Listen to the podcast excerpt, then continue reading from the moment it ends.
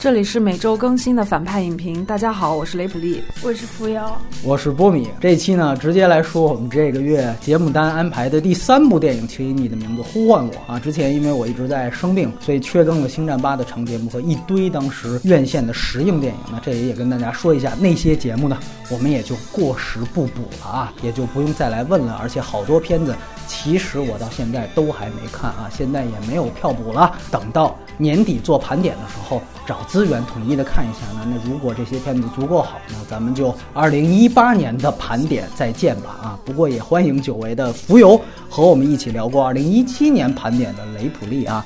浮游是看过这一篇的原著小说的。在不散也写过好多篇这部电影啊。那雷普利呢，大家是更熟悉，所以呢都不用介绍。尤其这次特别不容易，雷普利刚刚从这个深山老林里面啊被我拎出来，人家正在这个深山修炼的过程当中啊，特别不容易啊，非常感谢。当然还是欢迎没加公众号的，在微信平台搜索“反派影评”四个汉字。那下一周周中的时候呢，正好今年的奥斯卡提名名单就要公布了。届时我们可能会酌情的推出一期马后炮，也欢迎大家来听。那说到奥斯卡颁奖季，也必须得说，从这一期开始，我们接下来的长节目应该都是围绕着今年颁奖季的热门电影来展开。比如说今天的这一部，它之前就已经拿到了已经颁奖的美国电视电影金球奖的三项大奖的提名呢，包括了剧情类最佳男主、男配角。和剧情类最佳影片，当然最后这三个奖项他都败北了。不过，情谊仍然是有可能入围下一周公布的奥斯卡的最佳影片的最终阵容的。来说一下影片信息吧。大家都知道，这个片子有一个英文的简称叫 CMBYN，是吧？这个之前说让我聊这片的好多都来写这个简写。我这之前没看清，我以为是骂街呢，你知道？我说怎么 C N M B 啊？这以为又把吴京、阿米尔汗粉丝招来了呢，差点都给拉黑了。后来才知道，哦，说的是这个电影，所以以后打字都还是得注意点。那那本片的北美分级呢是 R 级，片中是有露点镜头的。那片尾结束没有彩蛋，但是影片一部分片尾字幕是伴随着片中最后一个镜头来进行的。中间还会有一句台词，格式是二 D 胶片拍摄的电影啊，全程使用的是柯达三十五毫米胶片，但是做了数字中间片，而画幅也是上下黑条较少的一点八五比一，国别是意大利，当然还有美国、巴西和法国的投资了，出品方包括了出品导演之前几部作品的欧洲公司，而本片在美国的发行和奥斯卡的公关都是由索尼经典来负责。本片是有原著的，是根据美国作家安德烈·艾席蒙二零一二年的同名英文小说改编。其实这个的改编非常像我们之前说过的《小丑回魂》，其实它只是把原著的其中一部分呈现在了这部电影里面。它明显应该是要有续集的，而续集会呈现这样一部小说的另外一部分啊，所以它很像《小丑回魂》，它会有一个多年之后。对吧？然后再怎样怎样？这个片子跟《小丑回魂》另外一点很像的，就是它的剧本都是由另外一个大导演来帮助完成的啊。《小丑回魂》也是我们之前说过，福永去写的剧本。顺便说一句，这本书的内地简体译本存在着大量对性描写的删减，这个豆瓣上已经有人扒了。所以有兴趣读小说的，特别要强调一句：希望你绕过内地简体版去读台版，或者直接干脆读英文原版。所以别看。说这片内地没上映，好像就不存在删减问题。小说出版过，咱还是能删，所以这个千万要注意。导演是来自意大利的中生代导演卢卡·瓜达尼诺，这应该是他个人的第五部剧情长片啊。编剧特别提及是年龄、地位、名气都比瓜达尼诺本人要大得多的美国同性恋导演詹姆斯·伊沃里，也就是大家熟悉的《去日留痕》啊，新科诺奖得主石黑。一雄的小说的电影版，还有霍华德庄园、窗外有蓝天和莫里斯的导演，可以看到他其实是一个改编文学的好手，而且基本上每部的编剧都是由他自己和伴侣一起撰写的。我不知道是不是因为老导演现在身体不太好了，这是他第一次出现了自己写了剧本却没有指导的情况。那制片人也包括了编剧伊沃里和导演。瓜达尼诺。那么两个男主演是。甜茶啊，蒂莫西·查拉梅和艾米·汉默。那九五后的甜茶现在是当红炸子鸡啊，感觉抖森卷福什么的已经过气了。无独有偶，他还演了今年颁奖季的另外一部热门影片，就是《博德小姐》。和甜茶对戏的是艾米·汉默，看着像个老男人啊，但一查年龄也是八六年的，这就已经比甜茶大将近十岁了。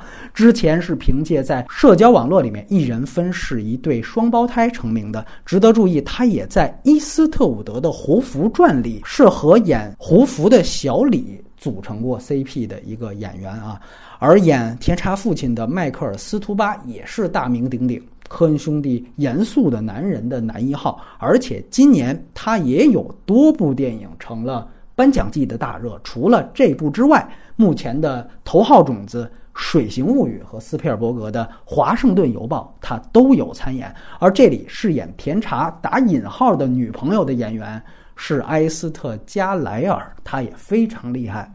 大家可能刚刚看过出资源的黑白片《一日情人》，那部电影就是由他本人出演，而且就是由他著名的导演爹菲利普加莱尔执导的。她是一个出身演艺世家的法国女演员，特别提及。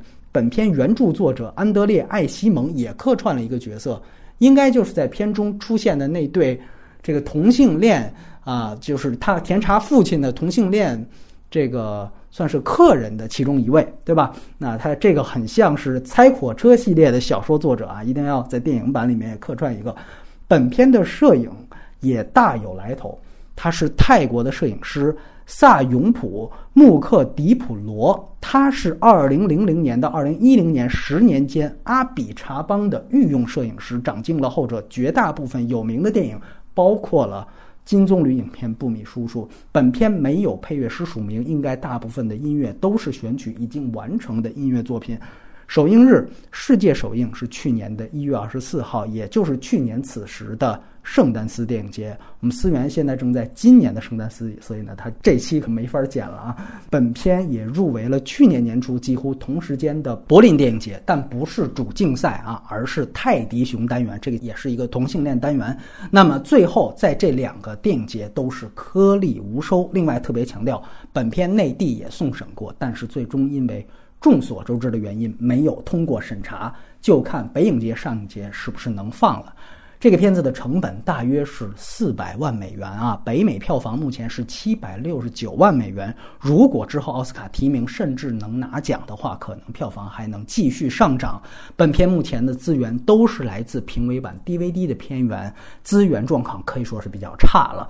但是每年颁奖季都是这样，我们要到颁奖后才能看到高清资源版。但是字幕倒是不错，多家靠谱的字幕组都已经对这个电影进行了翻译，甚至也。出现了，比如说同步呈现的片中的歌曲都能呈现出来，所以说整体上在翻译质量上还是可以一看的。如果没有补充的话，我们三个人还是先为这个片子打个分数。雷普利先请，我给这部电影打七分，因为我觉得他把一个同性的爱情题材去器官化处理，然后上升到了一个纯爱的层次，是去器官化处理，对，去器官化处理。虽然格局非常的小，但是对爱情的描摹又特别的细致和深入。嗯，并且其实我挺喜欢它的一点是它的外观挺精致的，呃，所以我给到七分，但七分已经是在这个格局下我能给到的最高分了。嗯嗯。然后推荐这个片子有一个很大的问题，就是可能相当一部分观众是无法找到共情点的，所以还是重点推荐那些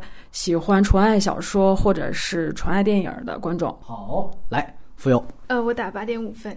其实我不太同意雷弗利刚才说的那个，就是大多数观众不太接受这点。我觉得它是一个很轻易就能引发大家共鸣的一个电影，然后它可以让你无条件的去跟他亲密。就是说，现在的同性题材的电影已经对普通观众来说没有太大的吸引力了。但是它比较好的一点就是它没有专注于同性这个标签，嗯，而是去只讲两个人之间关系的变化，这样，然后不仅仅是限制于性别，这是我喜欢它的原因。而且就像刚才说的，他做的非常的精巧，在他现有的格局下已经几乎做到了最好，所以我会打一个高分。所以向什么人推荐呢？首先是不排斥同性题材的吧。好，对对，毕竟他还是以两个男生的感情为主嘛。然后还有就是感情细腻一点的人。如果是那种比较喜欢看动作片、科幻片的人，不太接触这个类型的，可能他会 get 不到这些点吧。然后我要补充一下，终于见到雷普利了，最喜欢的嘉宾。嗯，也终于见到浮游了，确实很美啊！我要跟听友说一下，确实很美。好，呃，两位嘉宾都很美啊。然后那个，呃，我这个我打个六分吧啊，这个。之前我们也介绍了，他入围了柏林的泰迪熊单元，这不是一个主竞赛单元，并且呢，颁奖季这个片子虽然算是一个大热门，这个入围了很多最佳影片的提名名单，但你会发现缺席了几乎所有导演奖提名。应该说这两个事情可以看到，这个电影其实从电影的角度或者导演的角度，它的技法是比较平庸的。这个本质上在我这儿是一个畅销小说改编 IP。啊，应该说，所以说，呃，他现在获得的这样的一个，无论是在豆瓣也好，还是在说大家心目当中的一个高口碑的地位啊，我当时看了一眼，好像是现在八点九，终于从九分档降下来了。基本上，我觉得两点原因嘛，一个就是甜茶，刚才说了，这算是一个能被大家舔屏的新一代的男神形象，再加上这个题材是很讨巧的、很加分的，那么再加上我下面可能。着重要说的，这里面其实完成了一个小资情调的一个情景的营造，这些东西和电影本身的成色和质量关系都是不大的啊。我个人觉得它整体上是不如去年的一个所谓的同性题材的颁奖季大热，就是《月光男孩》。虽然《月光男孩》我也没有多喜欢，但是鉴于内地送审被毙这件事情啊，刚才浮游也说了，这几乎现在是一个同性题材都很泛滥了。但是这个题材在我们的内地大荧幕仍然是觉得，如果它被毙了，一点都不新鲜。那你想想，我们的文化审查还停留在什么年代、什么地步，保守到了什么程度？而且大家会觉得。这样的被毙的事情是非常正常的，甚至就应该被毙一样。但是你想想看，世界电影都发展到了什么程度了？所以说，在这一点还必须要强调一下内地和世界的差距，也是我们要做这个电影的一个原因。那两位都推荐了，所以我就不推荐了。那么节目流程是这样的：今天照例分优缺点，我们来说一下这个电影，然后外延呢说说还是导演的前作嘛，或者是相关的题材，包括我们也说了，编剧之前也是一个大导演，他之前也其实导了。啊，我们刚才提到的一些同性恋的电影，那到时候有机会来延展一下。那以下就是剧透线了。那这样，我跟雷普利呢，要不然先来说说优点，然后呢，中间浮游你来说说缺点。那雷普利还是先请。优点我给了三点啊，第一点是我觉得它去奇观化、去意识形态化，对比我们之前聊过的那个小姐，还有很多同性。爱情题材的电影而言，它其实在表现某爱情在某一个阶段的本质，并不是聚焦于这个同性恋人之间有什么非常猎奇的交往或者是身体接触方式。尤其是现在同性爱情题材特别容易顺拐，拍成两种方向：一种是受迫幻想，觉得要冲破重重阻力在一起，当然这是社会现实，可是太多电影这么顺拐着去拍了。另外一个就是理想主义爱情模式的投射，就是我们上次讲的那个小。解的那种方向，就是觉得，哎呀，同性在一起就是完美的，就他们的爱情的纯度就一定比异性恋高，这也是一种猎奇或者是一种客奇吧。所以他能去器官化、去意识形态化，我觉得已经是非常不错了。嗯，这是第一。第二个就是，我觉得，呃，他格局固然是小，但是我觉得它深度做到非常深的一个程度。嗯，就是这个故事是一个非常纯粹的恋爱的原始模型，不管是啊同性还是异性，在一开始的接触、试探、暧昧的阶段，他把这个阶段的心理做了一个非常深入的一个剖析和展示。我觉得目前是我看过的是最有意思的这种表现。对，所以我觉得这个东西对于很多要写爱情、爱情类型的故事的编剧或者是。嗯，怎么讲？创作者来说，其实是一个值得反复观摩和学习的一个模型。那一般来说，我们在很多啊故事或很多其他类型的电影里面，发现爱情是作为一个元素，在其他类型中负责去打岔、调剂剧情的节奏。对，所以纯纯粹粹的爱情反而很稀缺。尤其这个故事是在一个非常抽真空的环境下表现纯爱。对，所以其实像想想我们以前看过的那些，呃，什么西雅图夜未眠啊，风月俏佳人啊，呃，那个时代其实有一大批这样子的表现纯爱的这种类型，做的都是非常不错的。嗯，比如说就是西雅图夜未眠就是那种一直不见面，一直能把这种悬念撑到最后，两人的情感，对吧？风月桥丫人拍的是老鼠爱上猫的完全不可能的故事，这个对于一个写作者来说，其实都是很好的学习的范本。嗯，呃，但近几年我看到的其实就是比较让我觉得比较好，一个是《爱在三部曲》，一个是和《沙漠的五百天》，但是相对比来说，这个片子还是深度和纯粹度都更好。更胜一筹吧，嗯，所以它其实是一种极致，而且这个片子的戏剧张力来自于他们两个人的本身本身，周围的这些呃社会、父母的、社会的、政治、经济各种元素都没有对他们俩的情感进行干预，嗯，就是他们俩的之间的这点事儿就一直撑撑完了全篇，然后看的我还滋滋有味儿的，我觉得就是非常好的一件事情，对，所以。而且我也觉得这个这个电影是，其实很多女性观众更容易移情。为什么？就是对于女性观众来说，这种漫长的前戏过程是女性观众更容易喜欢和接受的一种爱情的类型。嗯，但这个同同样也带来了缺点啊。这个我们一会儿可以在后面说。第三个，我就觉得它的外观足够精致。其实你刚才说到说它电影化做的不够好，我其实持一个较为相反的意见。其实我觉得它电影化程度还是挺高的。嗯，虽然没有特别多的视觉这样的想象力，但是你就设想一下，他其实是在一个少台词又没有内心独白的一个前提下，把那么细密的情感用一些外部动作、演员的外部动作表现出来，这个本身就是一件还挺有难度的事情。嗯嗯，还有一个就是，比如说他把这个人物的关系放置在这个环境里，有时候保持距离的那种景别，比如中远景。在很多场景下，就两人明明要表白了，然后这个时候镜头却又拉开了。嗯，其实这种处理就能让这种题材显得更少有那种自恋的特质，反而有了一种。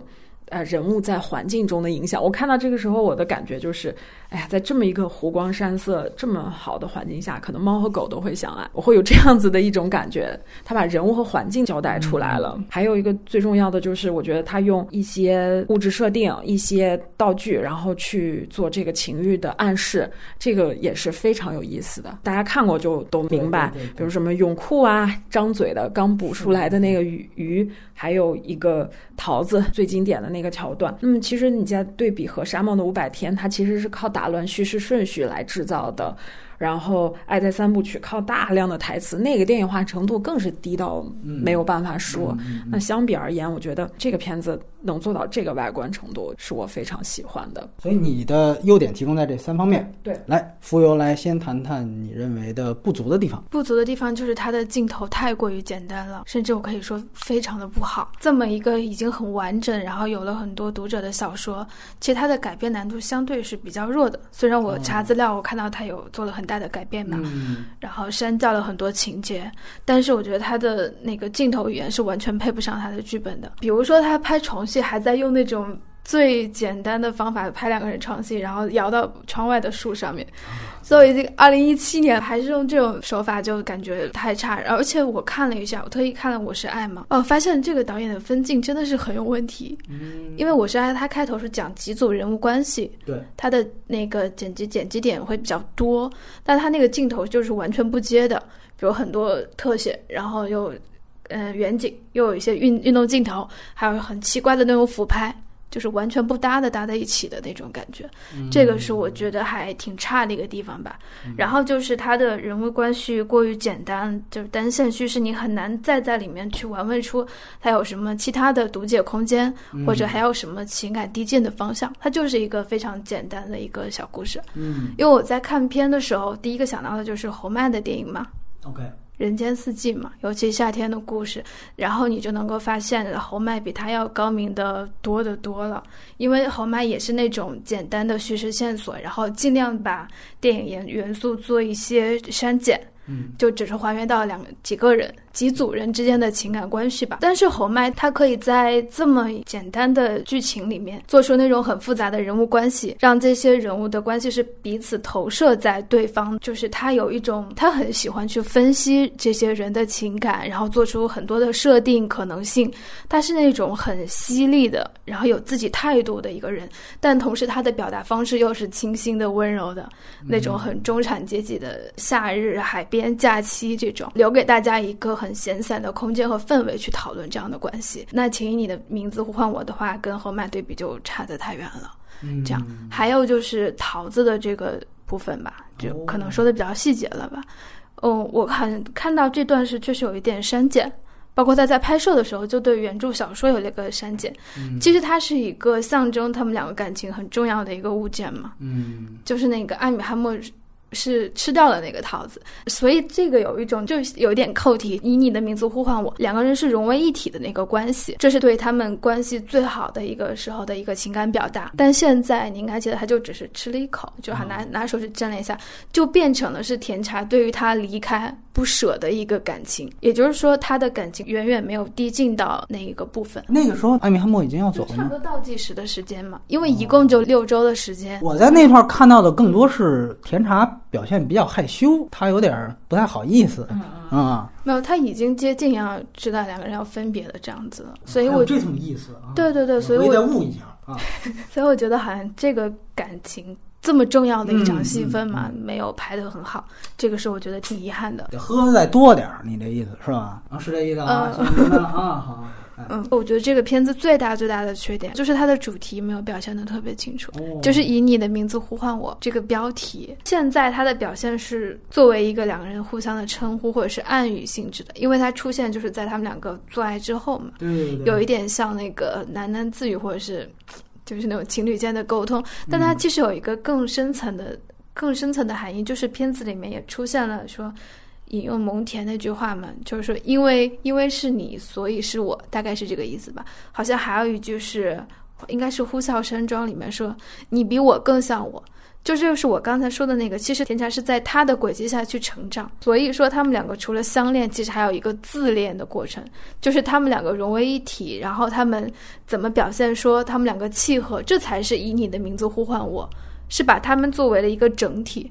而不是说现在这样，现在我觉得很奇怪哎，就是互相说自己的名字，可能啊，就跟念咒语似的。可能是阿里巴巴快开门是吧？就那种啊。可能是因为我没有带入到这个情感嘛，就是因为导演给我的非常的模糊啊，他没有一个很明晰的交代。所以你刚才的理解是说，你看小说的时候，我我还没看到这段呢。就是片子里面他有这句台词，我觉得我应该是一个正确的理解，但是他没有给到我这么多的情节，这个好像是挺大的一个问题吧。雷比还有什么补充吗？我还觉得佛佑刚才说这个很有意思啊，就是说两个人相互以对方作为镜像，然后相互自恋的这种设置，可能概念挺酷炫的，这概念挺酷炫，但是在这片子里实现的确实是不好。比如说换一个方式，如果他们俩的人物是这么设置，但他们分裂开，他们不谈恋爱，他们一直在斗。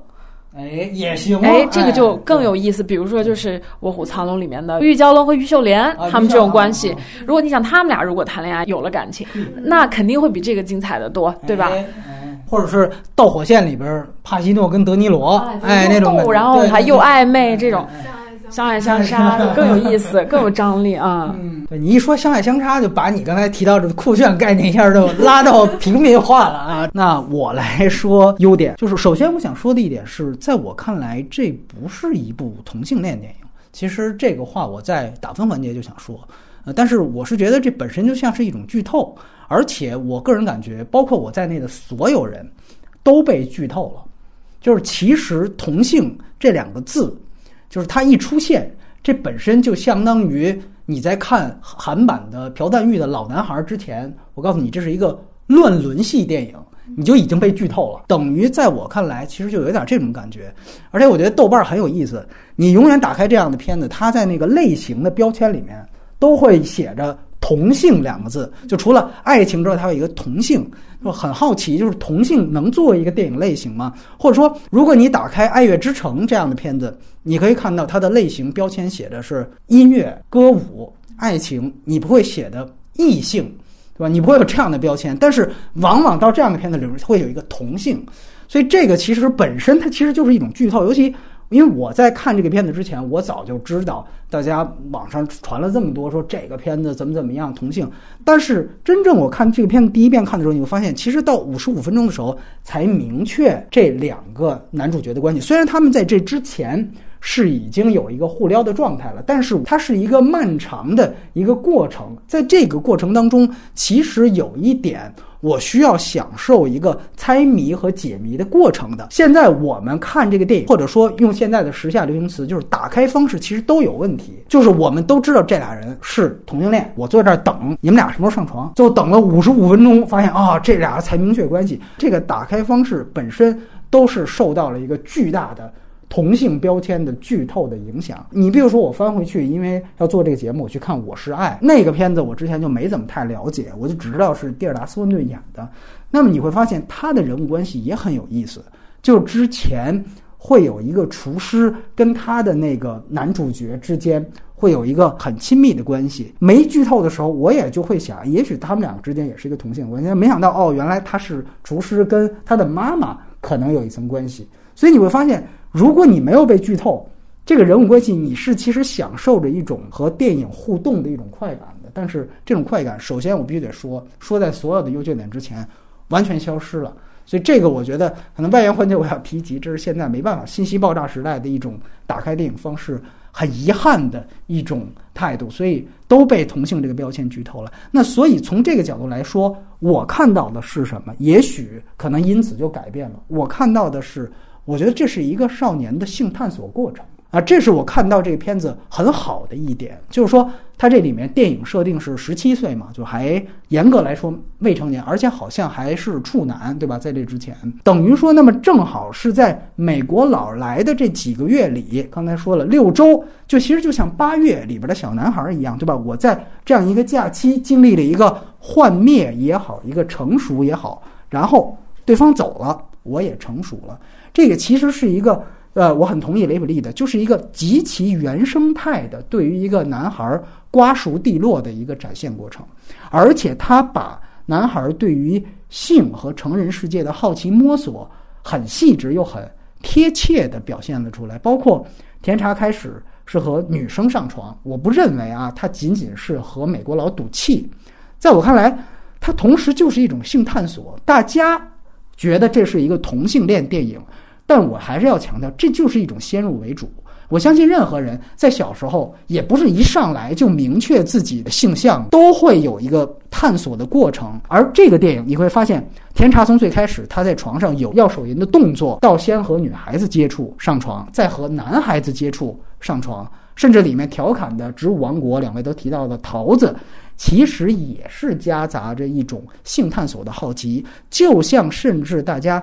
上大学那会儿都会看什么受教视频，我也不觉得是什么变态一样，就是好奇，对性的好奇。而这个片子好的地方，就是刚才雷普利说的，去除杂质，啊，把所有对男主角可能产生的这种外力干扰全都通通排除掉，这就是一个真空状态。他描述的是一个在真空状态里呈现的这个把好奇付诸实践的性探索过程。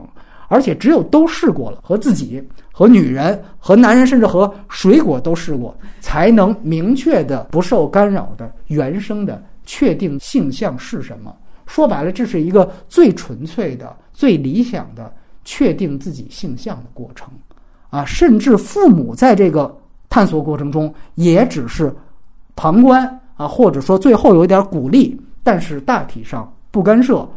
不阻止，甚至也没有诱导啊！所以，当然，电影在呈现的这个探索过程当中，确实是一个提纯化的处理，也是一种理想化的呈现。这个也有它缺点的一面，我们之后会谈。但是，你想想看，生活当中，大家尤其是在青春期到成年里这几年，其实。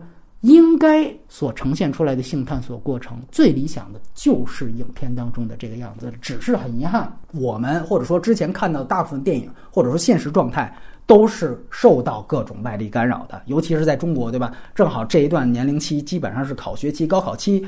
但是这种理想化的呈现是支持我给本片及格的，几乎是唯一一个理由了。就是说，他没有在呈现外界对同性恋的干扰。刚才雷普利也提到了，就是说，所以我觉得这里同性恋甚至不是重点，只是小男孩儿，对吧？他性探索的其中一环，只是最后我全都探索完了，恰巧我发现了。结论是同性这一环最适合自己而已。所谓的我们说一定要把同性标签拿出来的，那一定是说这个标签下他的恋情跟异性恋不一样。那基本上你会发现，呈现大部分这样的电影都是在讲同性恋载体与外界的关系，大部分都是被压迫的。被歧视的，比如说编剧伊沃里自己导演的《莫里斯》，我们可能之后外延会提及。比如说大家很熟悉的《断臂山》，其实去年颁奖季我们之前聊过的《月光男孩》也有主人公与外界关系的呈现，只是《月光男孩》做到的是，他恰巧外界的冲突与他的性向关系不大，与黑人关系不大。关系大的是贫穷，他建立了一个贫穷的一个与外界甚至与自己母亲的冲突。当然，这个也带来了你其中的黑人和同性是不是只是一个噱头的问题。这个我们在一年前的节目也已经谈得很清楚了，不赘述。那这些电影，包括大家更熟悉的，无论是内地的像《蓝雨》也好，包括像阿黛尔的生活也好，这些大部分所谓的同性题材的电影，其实都是伦理片。我再强调一遍，没有同性片这样一个类型，这些都下。辖于伦理片，这是一个类型的存在。所以说，接着刚才雷普利的话说，爱情在上述这些伦理片当中，都只是支撑伦理类型的一个论据表现而已。那是这个片子相比之下，就是它的特点很明显，很纯粹，就是爱情片。我们在月光那期也说过，春光乍泄。也是这类纯粹的爱情片的代表，和社会伦理一毛钱关系都没有。但是《春光乍泄》在我看来，可能跟这片子不同的是，那个片子更是以二人的关系为轴的。但是在我看来，这个片子还不是。我个人的理解是，甜茶就是这个片子唯一的主角，美国佬其实是一个配角，甚至是可能功能化的。啊，本片其实就是以甜茶的性探索过程。贯穿始终的，这是我对这个片子的理解。而从这个角度看，我接受这个命题啊，而且我觉得他在这个命题上落实的不错。这个是我在优点部分想说的。那如果没什么补充意见的话，我们可以交换意见。还是雷普利，刚才你说了优点，现在来聊聊。缺点，缺点也是三方面吧。我们就说他这个抽真空的状态，我觉得这个编剧他其实非常自觉的，并且故意的架空了一切在这个故事的社会背景元素。对，这里面出现的学术研究。还有那个家里面挂着一个墨索里尼画像，给他们出来端水的那个老太太，对，然后还有他们在饭桌上大聊特聊布努埃尔的那个那对夫妻，对，还有政治聊政治的七大姑八大姨，以及他们犹太教的这个背景都被作者回避掉了。这个我能够理解他的叙事策略，因为以上可能都是离纯爱的这个内核稍微远的一个元素。如果他想抽真空的来做纯粹的爱情。那么这个策略我是能够接受的，但是我觉得有一个东西是不能回避，就是作为同期的这个存在。嗯，我觉得是在这样子的一个故事里，是说行婚的那个对，包包括包括是甜茶的女朋友，女朋友对，因为我觉得在这个整个故事里处理的并不好，因为这是离这个关系非常近的一个人物。如果这故事再往下讲，这个人他遭遇的一切。就是在整个这个关系里不可回避的一个伦理的因素。嗯，你可以抽真空，但是我有看到说第二部会重点拍他们两个之间的关系。哦，就是加莱尔演的这女生对吧？对，然后女主也不会换，因为她自己的个人背景嘛。啊，OK，OK。对。然后，如果抽到这么真空的程度，就在我看来，我其实从伦理上稍微有一点点不能够接受。嗯，这可能也是我个人的选择吧。那么，相比而言，我觉得在这个处理上就不如莫里斯和断背山。莫里斯的时候就会看到结尾的时候，其实是有对这个休格兰特这个角色妻子的一个非常巧妙的一个展示。对，就是他对着镜子一个非常复杂的一个表情。对，就把一个同期，他可能不参与叙事，或者是说不对他进行展开叙述，但是他那个处境一个镜头就交代出来。所以我觉得抽真空这个东西我能理解，但是要不要抽到这么真空？嗯，这个可能就是一个我们可以探讨的一个事情。要不然这真的很像你说海德格尔去证明这个种族屠杀是不是是不是合理的？对，因为毕竟有这么一个群体存在。嗯，对对对。他毕竟还不能做到完全的不理会这些人的立场，对我从感情上就不能接受啊。这其实就是一个价值观上面的一个问题。对，还有一个就是最后一段这个父亲的对儿子的这个剖白，嗯，这场戏我觉得有很大的问题。第一个是他强行总结中心思想，就他讲的这段话，我在前面完全没有看到。这个男孩对于这个要忘却这段感情做了什么事情吗？并没有，他是强安主题思想，强行升华。还有就是关于他父亲这个深贵的这个设定，我觉得反而让之前去掉的所有奇观来了一个。奇观式的结尾，嗯，好，仿佛在说这个男孩的一切的性向都跟他的家族基因有关联，所以到这个程度，他父亲这段抛白出来，整个片子之前都非常圆融统一的品相就开始前后摇摆和矛盾了，这是一个很大的问题。最后一个问题就是纸片人设，不管你说他是一男主一男配还是双男主，我觉得这两个人除了欲望之外，其他的动机，包括他父母动机都很模糊。然后这两个人物除了长得帅，除了美型，我没有看到他们任何的魅力，也没有什么弧光可言。所以说这一点，我觉得就在纯爱电影里面，比如说在《爱在三部曲》里面，那个小两口的荧幕魅力是非常大的。但他们俩一旦是拆开 CP，我就无法对任何一个人物产生共情。在是不是就是这个哦？呼唤我对，如果他们俩 CP 拆开，他们任何一个人物都不成立了。这个是一个我觉得还蛮让我遗憾的。但如果你说像青春期少年对性的探索，那我觉得他的人设就更应该立起来，对吧？我觉得甜茶还好，美国佬是有点问题的。我是我也没有看出甜茶他演的这个男孩他有什么，他除了特喜欢音乐之外，也并没有交代他他和音乐之间的关系对他的感情观有什么影响。然后他在有几个性向之间做选择的时候，他是什么样，我也没有看到。我觉得就是一个纸片人。那正好这有一个交锋就产生了。八点五分的浮游来说说这个片子的优点啊。嗯，首先就是他拍的太美了嘛。就是少年跟少年之间的关系，还有少年跟夏日之间的关系。就你说可能唯唯纯爱唯美这样词，可能现在大家理解起来其实已经偏贬义了。哎，但在这个片子里面，就那种注定了要短，马上就要分别，但是又很深情，这段感情又被。保护的那么好，抽空了其他一切因素，就让他们两个人自由的恋爱六周，这样的设定是我肯定无疑会有特别喜欢的嘛。啊，可能女生都会喜欢这样吧。啊，然后这个片子的观感让我觉得跟去年看卡罗尔的时候特别的像啊，也是那种心心念念等了大半年的电影，然后等到了一个渣画质的资源，是吧？看完之后还是很开心。啊，没有，我是在戛纳看的啊。排除你 普通观众，嗯，对，然后发现他们其实主题啊、题材都特别的相近，嗯，包括其中有很多细节都非常非常的相似。嗯，比如说卡罗尔里面鲁尼马拉那个角色是很想成为那个大魔王那个角色，他在学着他的动作做一些事情，然后请以你的名字呼唤我里面也有这样。就是他在学着他成长，因为有年龄差距嘛。还有我印象特别深的就是卡罗尔里面有那个他闻了一下他的衣服，天生的衣物，记得吗？对对对，这部里面也有，就那裤子嘛，对吧？嗯，对对对，就是两部的情感是非常像的。然后其实那个卡罗尔讲的是凝视嘛，就是一直有目光之间，但是那个多德海因斯做的要更好，他的镜头非常清晰的交代了这一点。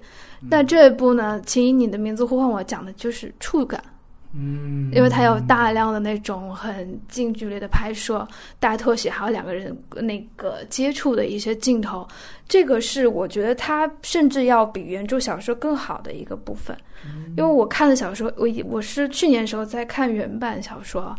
发现看不下去，然后今年看英中文版还是看不下去，就是因为它有太多的心理描写，我觉得这不是一个高明的写作者的一个写作手法。就是你不需要把你的情感那么直接的剖析给我，感觉像是大段的表白一样。我不喜欢这样的写作手法，但是在电影里面，他就画画成了很多的那种细节的接触，这个做的非常的好。但它同时可能也是比较考验观众吧。所以我刚才推荐人群的时候，我说一定要那种情感很丰富的人，他才能理解说这些小动作就是他们之间情感的一个表达。嗯，还有就是。比如说，他有很多可能对于观影经验比较少的人来说挺突兀的情节，比如流鼻血呀、呕吐啊，这个应该能想到。但其实这两个说法都是特别常见的了。流鼻血是成濑四喜男的山之音，因为是去年看，我印象比较深。他是讲一个公公和儿媳的乱伦关系，日本老电影嘛，他表达是比较隐晦的。然后他就是在表现儿媳妇流鼻血的时候，说他们两个可能有这样的乱伦之情。嗯，然后在这部里面也是甜茶流鼻血之后，他们的感情才有了一个升华，更加亲密了。对。对，还有呕吐的那场戏份是很多人跟我说看的时候都会笑场的，我也不明白为什么笑，那段是我的泪点呐，我觉得超级那倒不是，那倒不是，好就是啊就超级感人。我有印象，卡罗尔里面也有一段是他就是他们两个要分别说呕吐，但是我有点。记不清具体的情，就他有在路边停车的时候呕吐，但是我忘了是不是同样的原因，就是情绪积攒到一定时间的一个爆发的情节，这个我有点忘记。但这段是特别感人啊，就是一个很好的情绪的宣泄点。当然，那个呕吐接吻还是蛮恶心的。还有就是他结尾他不是对着那个镜头哭嘛？对，哭了三分半，好像跟蔡明亮的一个什么电影的那个。结尾也很像，哭了七分钟。那个七分钟杨贵梅的话是《爱情万岁》，应该是。对对对对对，然后就很像，所以我说他的那些导演技法已经没有什么很稀奇的，对于影迷来说，但他还是能让你看起来那么的舒服，这个是很好的一个点吧。还有就是我挺喜欢他做了很多配角的戏份。嗯，这个戏份其实是刚好平衡了他们两个之间的关系。因为看卡罗尔的时候，可能是我自己多想啊，我有一个疑惑，就是这两个人的感情太浓郁了。他们两个只有跟互相对望，然后其他的人物关系，什么丈夫啊那些都处理得很淡很淡。作为观众来说，我会觉得我是被隔绝在他们两个之外的，嗯，懂吗？就是感觉是他们两个在秀恩爱，我找不到我自己的一个视点去怎么看待这个故事。但这部很好的一点就是他通过。爸爸的态度，妈妈的态度，还有什么女佣那些，嗯，不断的变换，从这些人的视角里面，当然他没有一个很明晰的视角切换了，从这些人的视角里面去看待这段关系，嗯，给了一个少年那种不确定的感情一个。怎么说呢？更加笃定的一个证据吧。嗯，这是我觉得比较好的一点。然后也冲淡了那种太过于纯爱、太过于理想化的感情，让他有一个脚踏实地的一点。还有就是它的主题，除了爱这个主题之外，其实它有一种你年轻时代做过的选择嘛，包括像性向的选择，还有就是那对于这种偶然出现的事件之间的选择，你的这个接受程度。然后又采取了一个这么包容的态度，让他知道说，不管你选择什么，这些都是很难得的。嗯，明白吗？就是嗯，这个我觉得是比较好的一点吧。OK，这些。所以雷普利刚才说的缺点，你没有什么要回应的，是吧？我觉得他说父亲的那段特别的好。啊，对，我觉得这也是一个缺点，对吧？对对，是很大的缺点。可能是，可能有一些人他需要。一个很明晰的一个段落台词，甚至是文字性的，让他整理说这个片子他给我的是什么。嗯，但其实这个交代是非常多余的。我觉得这个电影只要停留在他给妈妈打电话，嗯哭着说他想回家那里就可以了，或者是最后。最后片尾这个哭泣，这个这段我也觉得是 OK 的，但是爸爸那段真的，嗯，除了他有一个点名思想，让更多的观众，让主流观众知道说我在讲什么以外，没有什么太大的作用了。嗯嗯嗯嗯，对这一点我也挺认同两位的，就是说，而且我觉得他父亲这一点之前我看到的是一个非常好的呈现，就是说你是一个。理想化呈现的一环就是父母对于这段事情是什么样的态度？你会发现这是一个极其包容的态度。到最后来一个好像是反转，是哦，原来我也是同性恋，所以我更不能让我孩子受到伤害。这反倒我觉得把父母对于孩子的包容感情狭隘化了，拉低了。拉低了，对这个在我看来是，就是我觉得这个导演有的时候，我的之前那个片子我不太喜欢《假日惊情》，就是他最后包括《我是爱》有这个问题。老要最后营造出一种小反转，我告诉你，其实这个人物他深了去了，他也不简单。最后你会发现，这种自作聪明的反倒会冲淡很多我对这个片的好感。大家很多人可能说，这不就是一个父亲很自然的在一个孩子失恋之后循循善诱的一个劝解？这怎么不行？但问题是，有的时候这种和解，也许你用一个拥抱就可以解决了，你不用说这么多话。嗯，当然，呃，雷比里刚才说的另外一点，关于断臂山啊，或者有些东西对于他同期这个做的更好一些。我其实看第一遍的时候，我也在想这个问题，尤其是加里尔这个角色，你究竟是不是一个对于他来说是一个有一个不公平的存在？但是后来我是在想，就是说刚才我提到，如果他是一个少年的性探索过程，我并不觉得他是一种故意，他可能就是一个我尝试的其中的一部分。这是一方面，另外一方面，我觉得反倒你说的这一点更侧重了我刚才想说的这样的一个类型划分，它不是一个伦理片。所以说，他就没有把重点放在了伦理道德这方面，而像《断臂山》，这是一个典型的伦理电影，它是一个社会伦理片，所以它在奥斯卡上其实一定会更受青睐。所以这个是让我觉得。相反，反倒更突出他的。但是你提到这一点，是不是一个价值观的质疑的呈现？确实，我第一次也是这么想的。甚至我们去这样去想，正好田茶演了另外一个颁奖季的电影，就是《博德小姐》。你看里面博德小姐在前半段，不就是加莱尔演的这个女主角吗？她以为跟对方是很投入的一段纯爱，结果走错了，也不是走，故意走到男厕所，发现一拉门，那俩在里边亲呢。虽然。我强调一遍，那个片子里面演那个男朋友的不是甜茶，但是正好其实是有这样一个关系，你就可以想成，也许伯德小姐的前半段就是从加里尔这个同期的角度出发的，请以你的名字呼唤我，对另一个角度，正好还都有甜茶，所以说这个其实是一个很有意思的补充，但但是我个人我。暂且不把它放在最大的缺点里面来说。其实我最大的一个困惑就是抽真空抽到这种程度有意思吗？啊，我就我会有这种感觉。OK OK，哎，这个其实是一个挺值得讨论的。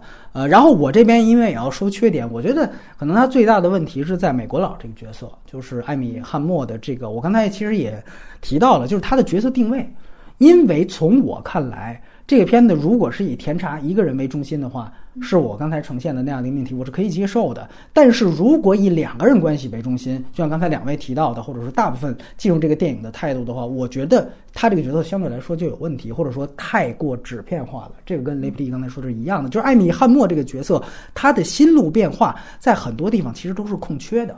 你比如说，他第一次和甜茶在野外接吻之后，他表达出来的是一种有顾虑的。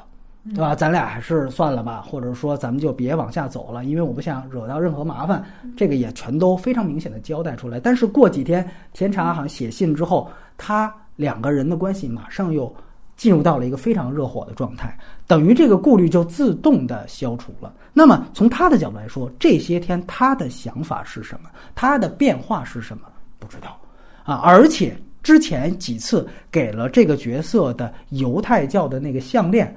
很明显的几次大特写，那其实好像说他暗示这个角色是受到了身份的这样的一个束缚所在，因为他的身份也交代了他所处的是一个美国小镇新英格兰，那么也。他其实后来也交代了，就是说应该是那个小镇是排犹的，对吧？那如果你要是既作为犹太人，又作为同性恋，可能会更加受到歧视。这个是我们一下子通过你之前给了这个犹太教的项链，我就能明白你要说什么。那么看起来他之前拒绝甜茶进一步的接吻，就我刚才说那段戏。应该是因为这个身份，但是随后他是怎么解除这个焦虑的，也没有清晰的交代。提纯在这方面又没有提得很干净，所以我在这儿不是说要苛责影片，没有说他怎么就放下了这个顾虑，不是，而是我觉得，如果我也就要看到一个提纯状态的纯爱或者一个少年的性探索的话，你压根儿就不必要去交代。他有这样的一个身份来源，在我看来，如果这个是一个以甜茶为主角的戏，他是一个功能化的角色，尤其在这个角色本身，这毕竟是在国外，对吧？又是在一次旅途当中所谓的约炮，那么大家提上裤子拍拍屁股，谁也不认识谁，那么这个你就不必要去呈现这些东西。更重要的是，我刚才说了，本片好就好在这儿，对吧？你不是讨论外界对于同性恋的打压或者歧视。或者是因此对于同性恋感情所造成的影响，这不是又一部的莫里斯。但是在这一部分，你感觉他又有，对吧？你为什么要主要交代这个项链呢？所以你感觉他剔除的并不干净。在这方面，我反倒是觉得他在这儿。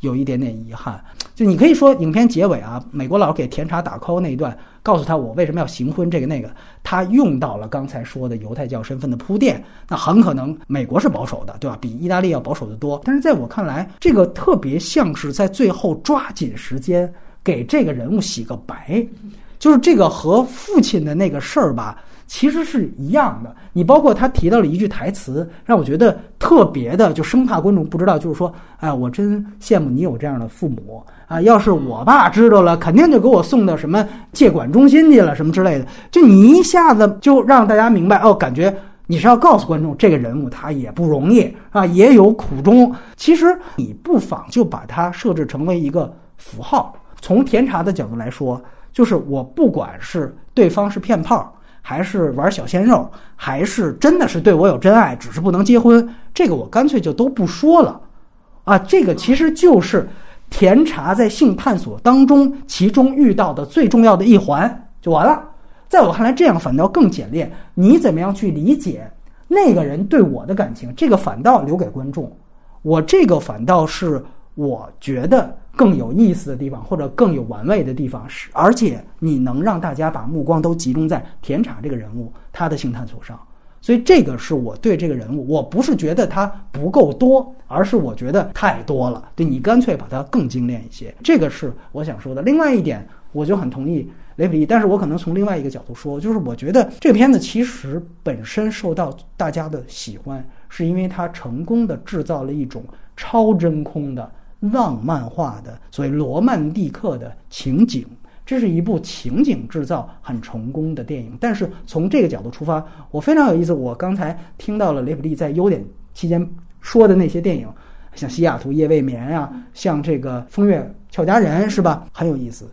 这些电影都是小妞电影，而我恰恰想说，这个电影它的情景营造，你可以说，当然它的主角不是小妞，但是。他捕获的或者有意的要针对的，就是典型的小妞电影的受众。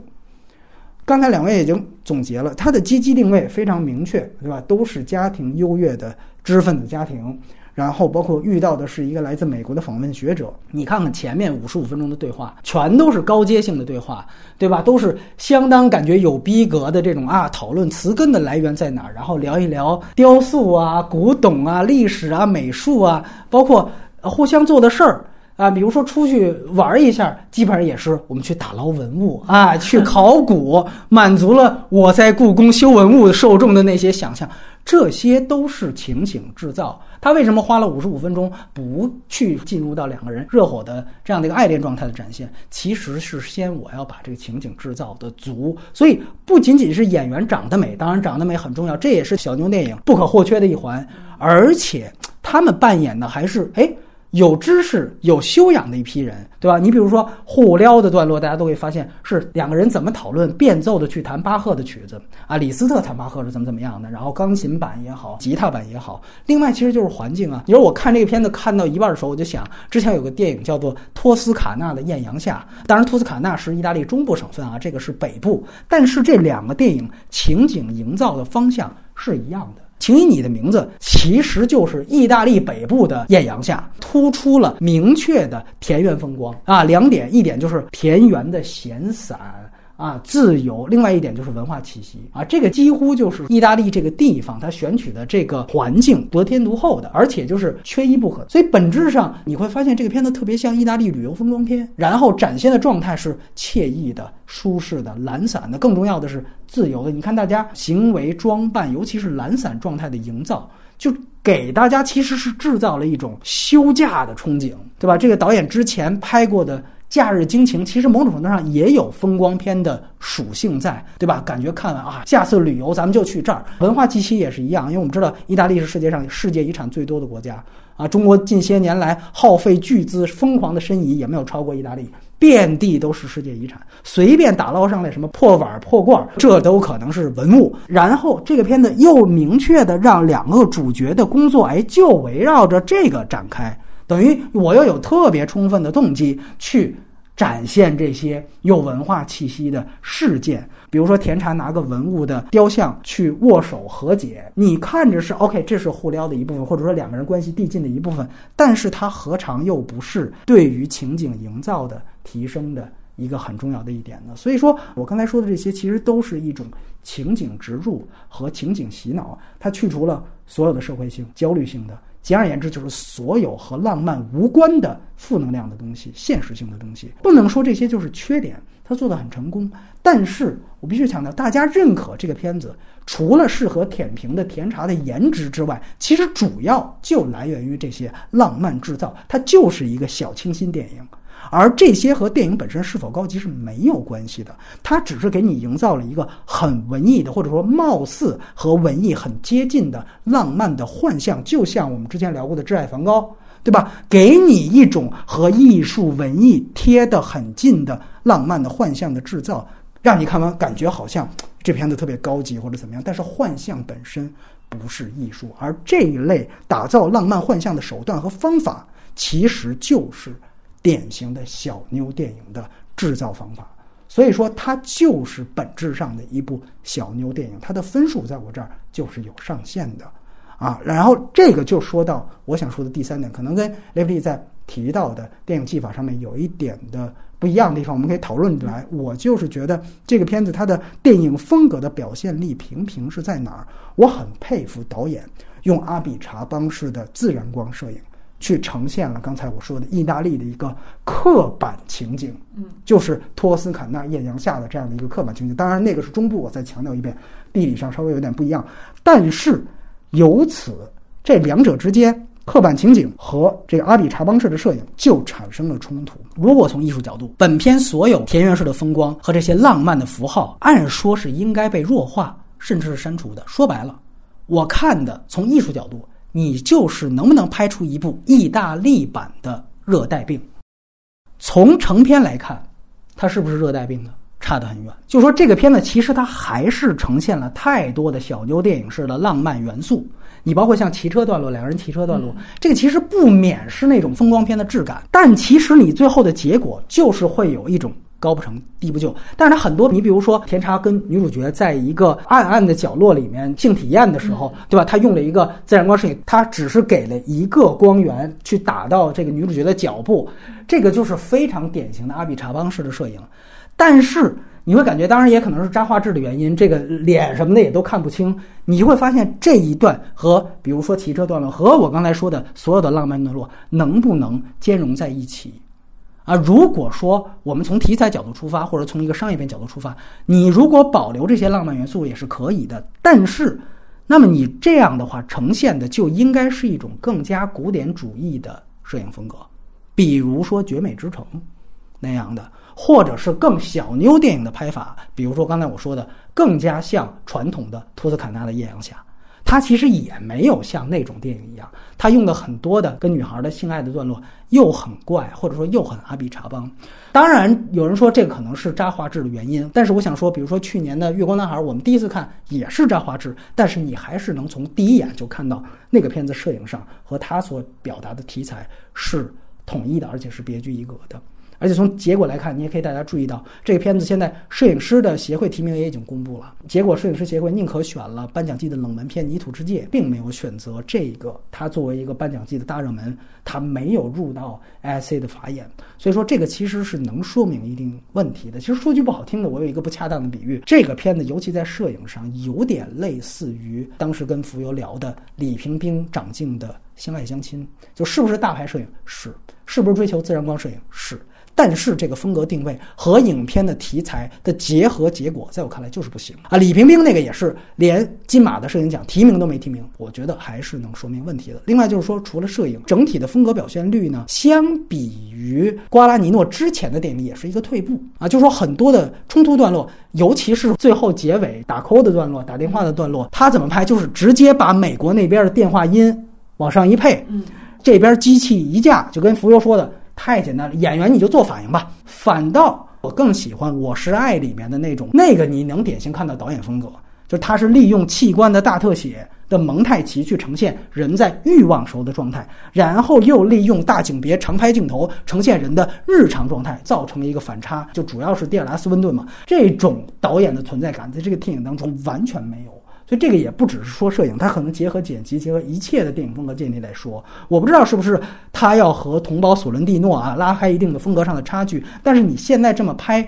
在我感觉，这个片子导演的存在感是相对比较低的，所以这个就是我刚才说的，为什么所有之前的前哨最佳影片全提名都没问题，政治正确嘛？但是导演奖的提名一个都没拿到，即使最后过两天奥斯卡他爆冷进了导演的入围的五个，但是他也不可能拿奖了，很遗憾啊！就如果说我说这是同性恋版的小妞电影，大家都觉得又又是贬低这个电影了，但是其实如果按照作者电影的标准来看，这个片子的作者属性或者导演属性在哪儿？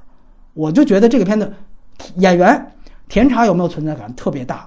小说原著文本有没有存在感特别大？甚至编剧伊沃里都有存在感啊！你们眼里的同性恋题材都有存在感，唯独导演这个存在感是相对最低的，所以它就是变成了一种通俗大众 IP 改编的小牛电影那种成果。我再举个不恰当例，就像 HP 里面的最没存在感的就是大卫·叶茨，因为从 J.K. 罗琳到屈臣氏那些演员，通通都大于你。欧洲三大其实就看你这个，最后你入了柏林，就给你一个泰迪熊单元。在我看来，其实问题也是出在这儿。你有什么要补充？我觉得这个导演可能是刻意的、专门的，在他的计划之中，要在这个片子里抽掉所有的意识形态，包括他所用的摄影上的用打光啊，包括摄影上的这种技法、语言风格，他通通都把里面的。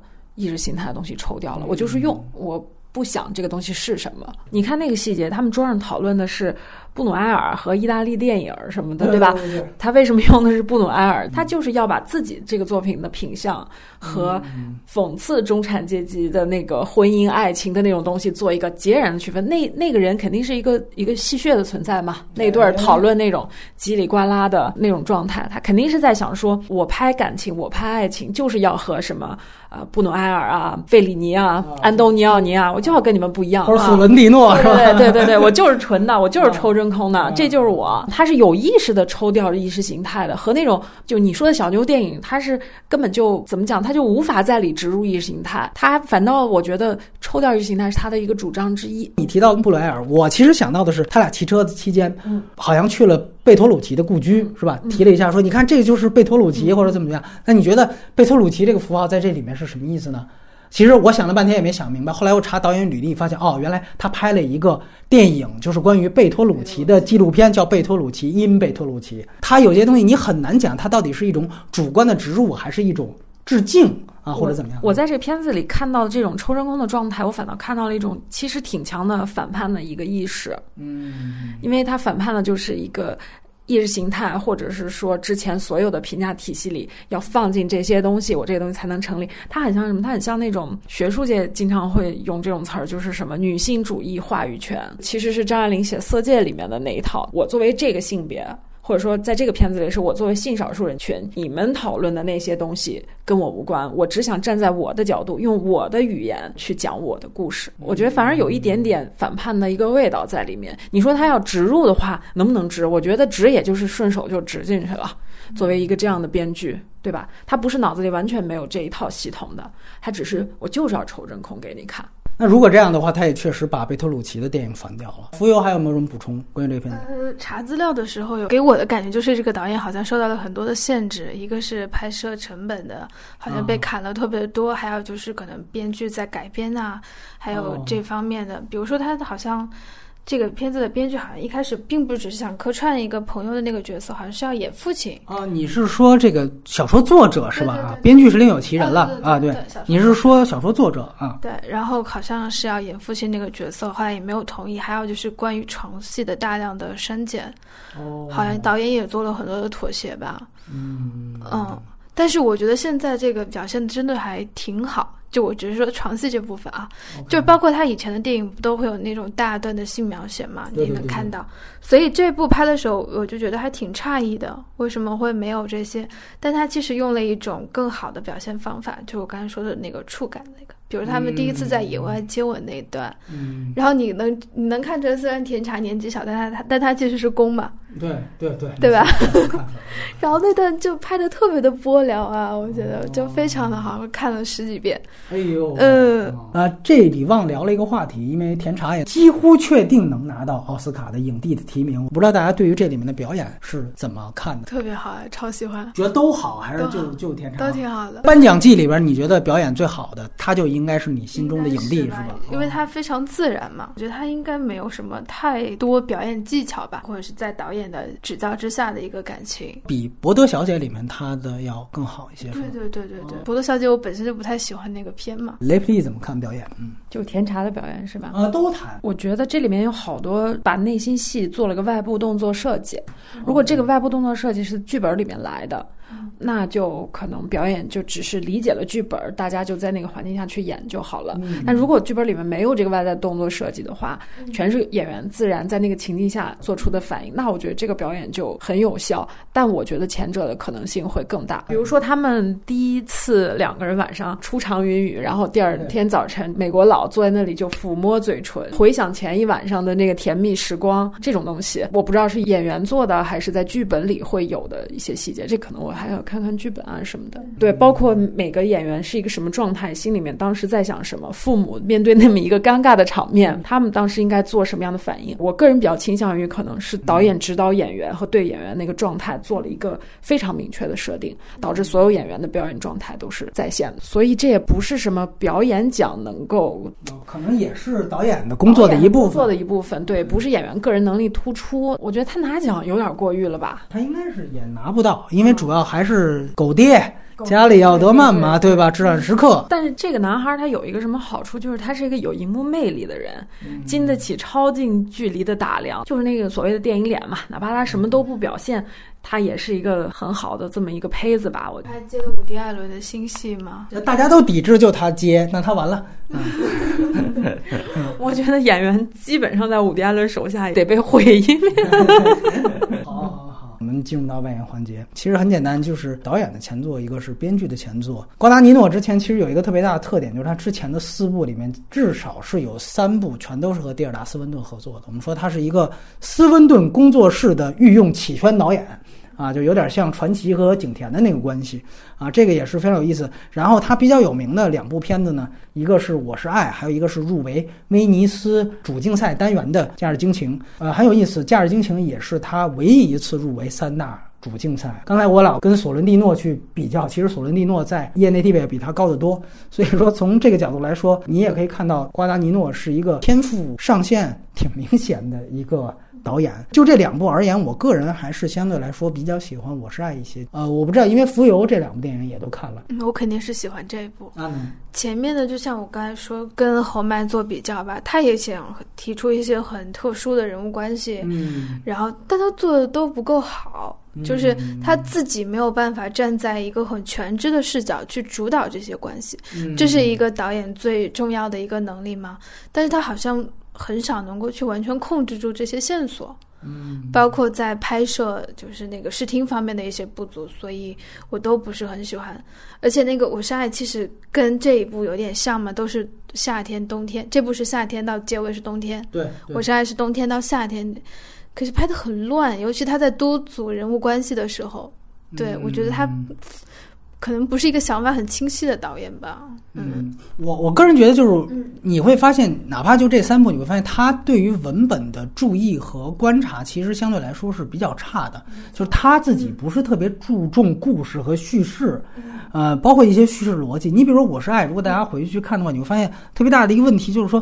死的时候，你他也是做了一个反转嘛，发现哦，死之前他那个儿子发现哦，原来这个呃我妈妈跟这个我最好的厨师朋友是有一腿的，这样那样的，然后出去有一段对话，然后就发现就说那个你看你居然把家传的汤的这个秘方都告诉了外人，然后你就像那些我生意伙伴一样，也把我的生意啊这个都传给了外人，就等于玷污了爷爷的这样的一个家族的传统，那很典型那种意大利的家族企业，就跟贝卢斯科尼他们是一样的。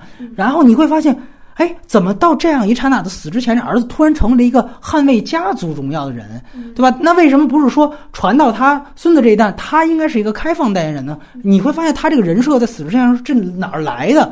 这是一个无中生有的东西，然后一下子这个就变成一个强行的冲突，然后咔就死了。你会发现好多类似于这样的问题，或者说文本上的缺点。是在他的前作当中，甚至是在《请你的名字》当中，都是有一些这样明显的东西。当然，驾驶惊情那个事情，我想说的一点，就为什么我之前说大家打开《请你的名字》的时候，某种程度上都被剧透了。我个人感觉，因为也许我之前一直生病嘛，这两周，所以所有我看的片子都是滞后的。这是一个个人感触，你会发现，现在我们打开电影的方式，或者和电影遇见的方式，都是相亲方式。这个相亲都是由各大电影公号推荐给你的。可能包括反派影评在内，我就已经可能出于生病，或者说懒惰，或者说我自己的这个长评的风格，可能会相对就已经滞后了，没有不散啊，或者说其他几个号，哎呦，那么超前的去给你告诉你，一般标题就是 IMDB 九点几，烂番茄百分之百，豆瓣十分十一分的这个作必须得看，或者说它炸裂了，然后你点进来，你就会发现啊，这是一篇。相当长电商，其实你会发现，现在大家打开电影的方式全都变成了一种相亲。这种相亲就是不散，或者所有的电影的公号都变成了一种百合网啊、红娘网啊、牵手网，大家就来吧啊，或非诚勿扰是吧？就是说我告诉你，这个人可好了，你必须得见，无论如何你见。所以最后大家遇到情况，两种结果，要不然就是没你们说那么好。对吧？你吹半天，你这百合网，你给我介绍说对方可这个各种炸裂，我一见发现哇，原来长得跟根本车祸，全是 P 的图，你这是假的。你无非不就是这样的一种情感吗？所以为什么好多人觉得？因为我们之前不是刚做年终盘点吗？好多人觉得，哎呀，说这二零一七年没有一个片子好，都没有你们说那么好，全都过誉。为什么？对你天天盯着电影公号看，大家都是各种炸裂，MDB 十分啊，烂番茄百分之百，你去点，你可可不是是有这样的一个预期落差。那另外一种就是确实像你们说的一样好。但是你会发现，这种满足感不来源于你自己，来源于啊，我看了我也觉得不错，我也哭了，我也笑了。这个其实就是一种牵线成功了呗，相亲成功了呗。但是你想想看，现在是一个信息爆炸的时代，你想看哪部电影就看到哪部电影，它爱过审不过审，我们都可以从资源上去找到这些电影。但是它又是一个介绍或者说接触电影单一的时代。所有的东西都是被预先相亲过的，被介绍过了。我自己哪怕做这么一个播客，我都觉得我时时刻刻的在被包括不散在内的其他的号来相亲呢。你知道，我自己都是有这样的感触的。所以说，对不起啊，老拿你们这个啊，大家关注不散和散成功率特别高。你看，你看，你看，你看，你看没有？讽刺本身就成了成为了一种讽刺，对，所以说这个也是唯一让我想到了导演之前的《驾驶惊情》。哎，我恰巧是在威尼斯的主竞赛看到，然后这一部又是滞后大家如此。你知道，包括你看网上很多的电影大号，几乎是大概一年多前，甚至两年前，这个片子宣布开拍的时候，这网上就是一阵的带节奏。就说这个著名的、特别超牛逼的同性恋的小说就被改编了，你们一定关注。就几乎相当于，就从《爱乐之城》开始立项，我就知道《爱乐之城》这片子一定得拿奖一样。就他成了一个朋友圈里看着长大的孩子，晒娃党长大的孩子。很遗憾，这个就是一个大型相亲过程的最后的一个产物。所以我反倒怀念，哪怕我遇到《假日惊情》，它是一个烂片，在我看来很糟糕的电影。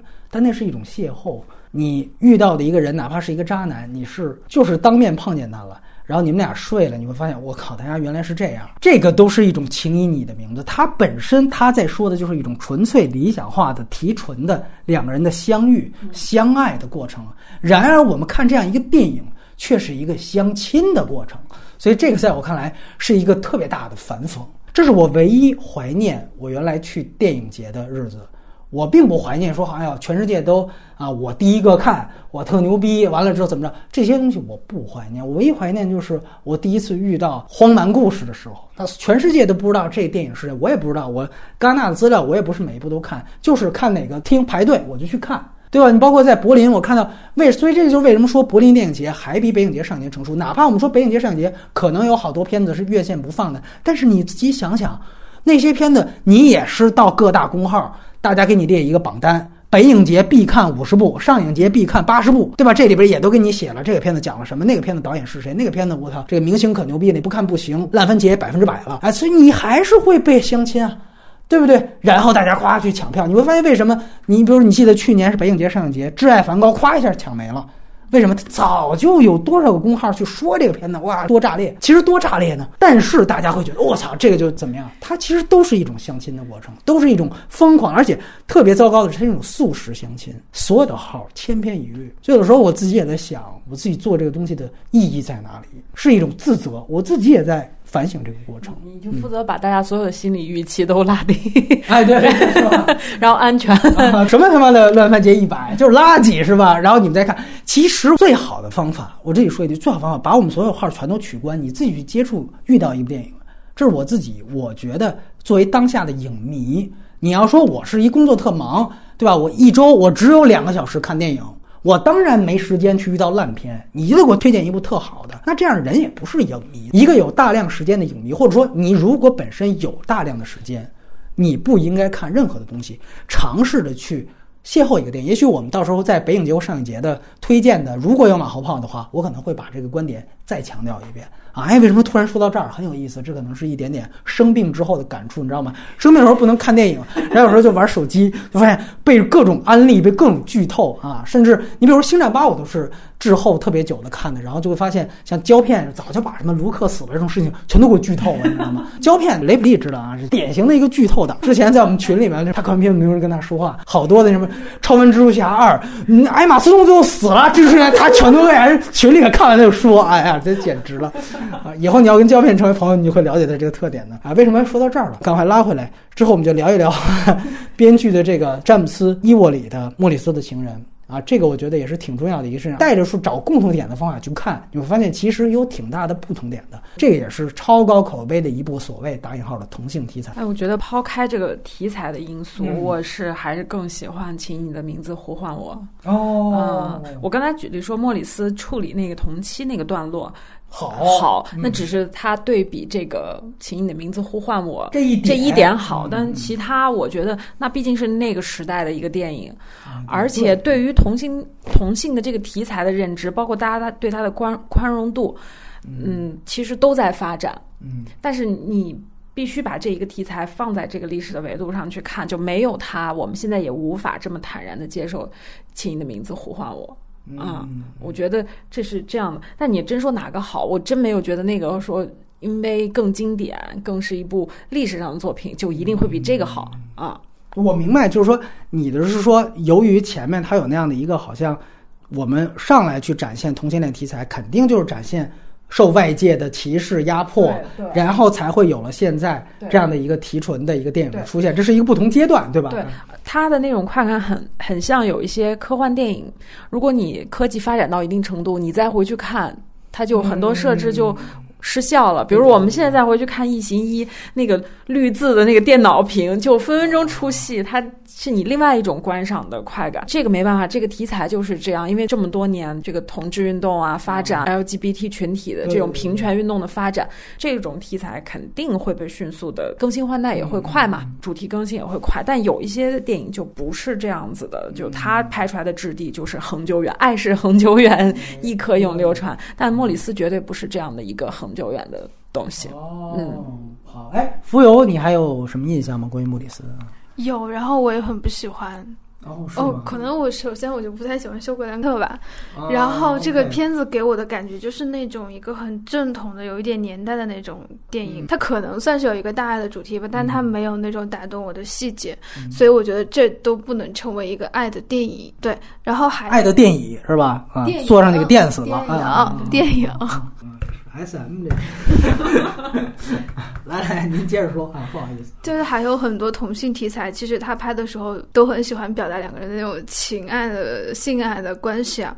然后你看到的时候，其实更多的你没有看到说他的多情的一面，嗯，就是作为一个人多情的一面，然后那种复杂性或者是睿智的，他们在爱的之间选择，就是多情，但是很另外一些给人的感觉就是淫乱的。嗯，明白吗？我不知道为什么，就是同性题材很容易就拍的不好的，很容易会给人一种淫乱的感觉。所以你觉得莫里斯拍出一种淫淫？不是他其他的片，其他的片，比如呢？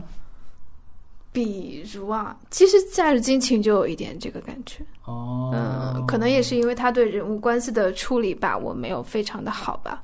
嗯，呃，还有很多同性题材，对，都是这样子。嗯，OK。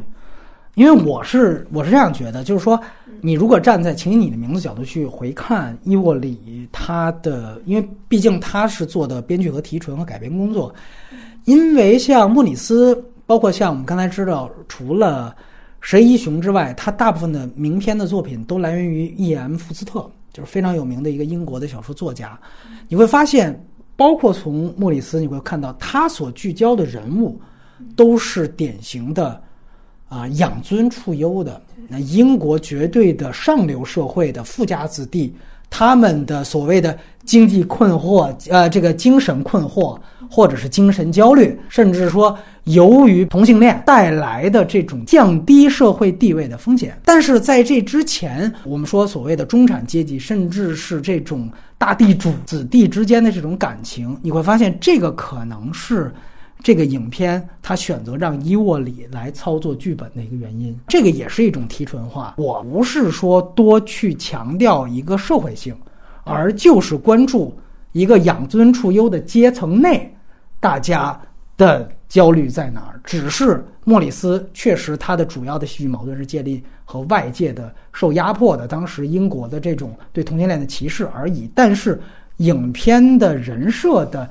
地位属性啊，包括这些东西，全都是一脉相承的。而且从这个角度来说，我是认为《请你的名字》有一个性探索过程，是在于莫里斯他也有一个非常明显的，从开场就是他其实是一个类似于长者的形象，他去教给处在少年的主角一个说性到底是怎么样的，在海滩上画了一对儿这个生殖器的这样的一个图案，然后到最后有一个互文关系，这个其实也是在讲一个人对于性向的一个建立。包括甚至是中间他的一个判断和选择的过程。当然，我刚才说了，由于他有一个外界矛盾，所以他这里面可能会加一些明显的外界符号，比如说那种，啊，把这个同性恋当做病来治疗的这样的医生啊，本金斯利来演的。所以说，在这个过程当中，但是整体说一个性向的探索和选择过程的这个主线。也是伊沃里他之前用过很多次的这样的一个主线过程，所以这个其实因为你在做电影改编的时候，我可能对于小说我要重新用一根线去串起小说当中的元素嘛，所以这个其实是伊沃里的东西，你也能够从莫里斯当中去看到。所以这个当然有机会，如果老爷子身体健康，嗯，我们希望去聊一部他导演的新片的时候，再去聊聊他本身的作品啊，因为他自己确实。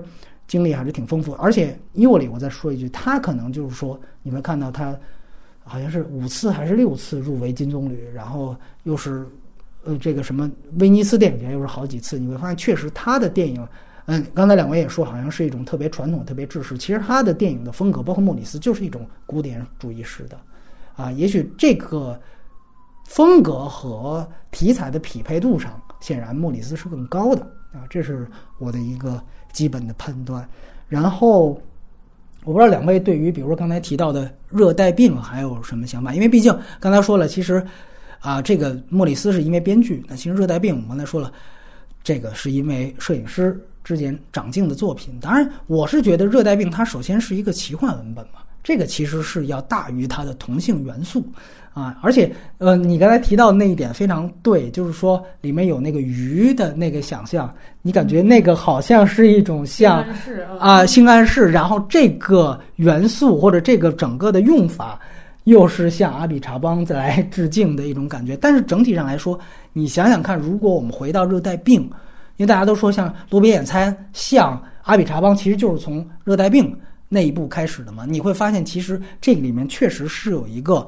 在风格参考的时候，你要考虑到阿比查邦这类的电影，它能否纳入到欧洲电影语系的这样的一个问题。而小牛电影或者说整个类型片语法又是美国语系，所以这个确实是有一个兼容的过程。另外一个外延问题，因为我没有看过这个小说，你觉得它第二部可能会？展现一个什么样子？这个听起来好像很小丑回魂二的样子，富有。呃，我也没看完啊，但好像应该是讲他们两个成年之后再次相遇的故事，一直拍到他们老。然后可能好像甜茶会有一个儿子，然后还有就是甜茶跟他女朋友的这段感情会继续。还有就是导演提到说，拍了大量的素材被删减掉的，会出现在回忆的段落里面。好像第二部他导演会更加淡化童星这个标签，可能更多是就展现一下他们各。各自的境遇，这种感情戏，而不是说聚焦于他们两个的感情转变，应该不会这样子。好，所以基本上第二部肯定还是原班底，对吗？对对。只是甜茶会有一个老庄。他第二部表现的年纪应该跟甜茶现在的实际年龄是比较接近的吧？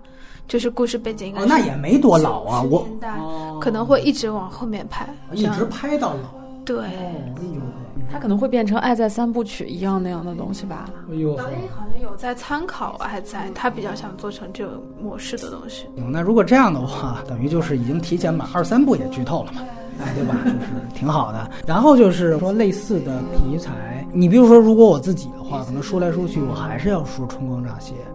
啊，对，因为我是觉得，还是刚才那句话，就是从表现纯粹的爱情的角度，而不是什么同性爱情的角度来讲，《春光乍泄》是做的最好的一个。但是那个电影真的就是导演的存在感超强。嗯，其实他也有情景营造，对吧？我要到世界最南端啊什么的这样的一个概念营造，他也有他自己的外在的这些，呃，包括也有被舔屏的嘛，张国荣什么之类的。但是。本身你会发现，首先他是一个王家卫作者性很强，而且我觉得确实那是他所有作品里面纯技巧最纯熟的一个片子。我应该是在《月光男孩》那期也提过，而且他是戛纳的最佳导演奖嘛，那个片子是。所以你能看到，如果说这里面有一个导演的存在感的话，也许这个也是一个差距或者一个标杆所在。就类似这样的题材，我不知道雷迪呢？这类电影我没有特别喜欢的。因为都没有拍出我我想看到的，就是同志他们的这种社群性、社会性、家庭性、社群性，反倒在美剧里面有看到过，就会发现，哎，他们的交往方式，他们这个圈子，他们这个群体，那你是把它当做一种亚文化的一种东西来看，那个才是最有意思的。你要这么说，我感觉许鞍华原来拍过一个叫《德贤炒饭》，是不是有点这个意思，对吧？那个没把社群性再打开一点，然后再打开一点。如果它作为一个群像，哎，就特别有意思。如果把它聚焦成两人关系，再往上走就是纯爱。因为我们肯定有一个大的共识，就是同性的情感跟异性情感别无二致，人类的情感都是一样的。啊，水星物语跟动物也都其实是一样的。如果不表现它的社群性，我感觉这个题材迟早就会进化到很多情侣的红花火，然后就升级出来，就是